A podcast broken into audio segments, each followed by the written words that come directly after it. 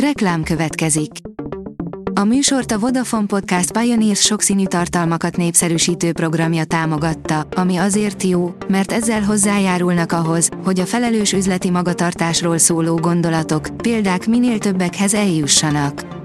Köszönjük! Reklám hangzott el. A legfontosabb hírek lapszemléje következik. Alíz vagyok, a hírstart robot hangja. Ma július 12-e, Izabella és Dalma névnapja van. A G7 kérdezi, távolabb került-e Magyarország az uniós pénzektől a státusztörvényjel.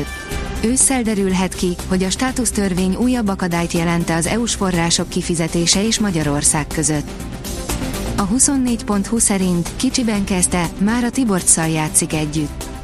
Nagyobb interjút eddig még nem adott az egyik legjelentősebb turisztikai ingatlan beruházó, Szepesi Rihárd, akivel beszéltünk szállodáiról, a bezsebelt állami támogatásokról, a Mészáros Lőrinccel kötött üzletéről és családjáról is. A Telex oldalon olvasható, hogy Észak-Korea ballisztikus rakétákat lőtt ki. Fennyan azután indított rakétákat, hogy megtorlást ígért az Egyesült Államoknak az állítólagos amerikai kémrepülők miatt. Rendkívüli magyar kormányülés jöhet, írja a portfólió. Három napos kormányülésre készülnek a héten, az előzetes tervek szerint Orbán Viktor miniszterelnök ekkor számol be a NATO csúcson történtekről, a svéd NATO csatlakozási folyamat eredményeiről, valamint az ukrajnai háború értékeléséről is írja az ATV.hu kormányzati forrásokra hivatkozva. Csak gyerekfelügyeletre jó a státusztörvény a szakértő szerint, írja a Spirit FM. Szinte szó lett a státusztörvény. Sokan az oktatás összeomlásától tartanak, vagy attól, hogy a tanárok tömegesen fognak felmondani. Mekkora a baj? Erről is beszélt Lenert Judit oktatáskutató a Spirit FM partvonal című műsorában.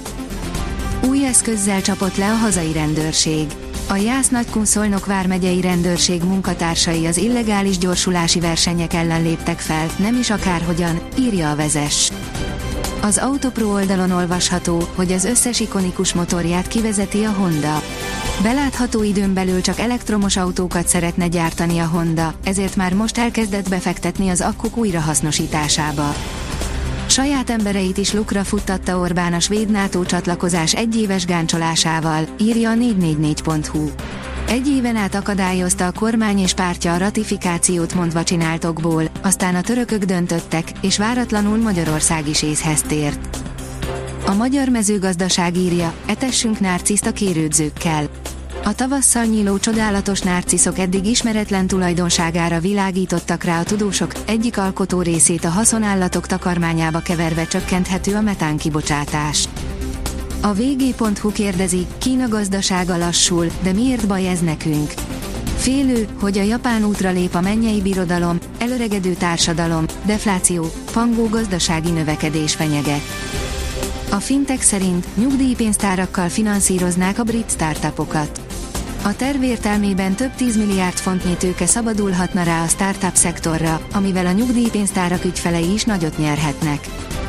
A Demokrata írja, döntetlennel kezdte a nemzetközi kupa szereplést a Fradi futballcsapata. A visszavágóra jövő szerdán 18 órától kerül sor a Grupama arénában.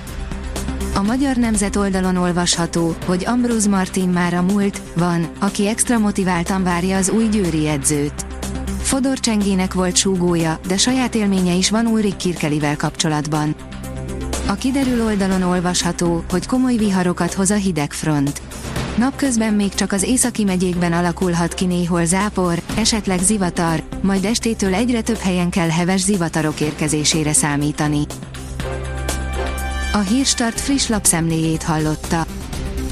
Ha még több hírt szeretne hallani, kérjük, látogassa meg a podcast.hírstart.hu oldalunkat, vagy keressen minket a Spotify csatornánkon, ahol kérjük, értékelje csatornánkat 5 csillagra.